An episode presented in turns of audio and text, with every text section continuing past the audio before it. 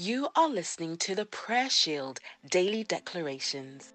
Merciful Father, through Christ we have been freed from the bondage of sin.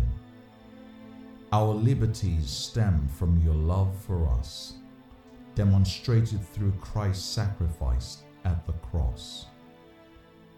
We declare that God's kingdom values will be at the heart of the laws of this land the United Kingdom will walk in the freedom that Christ paid for so dearly.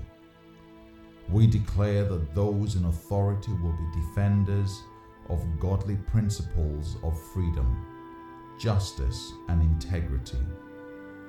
We thank God for the freedoms that we enjoy in our land, and we declare that freedom of speech, freedom of belief, and religion and other freedoms shall be promoted and protected.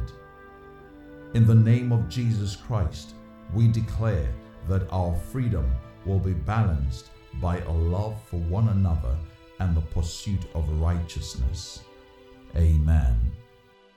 Thank you for listening to today's daily declaration. We trust that you were indeed blessed.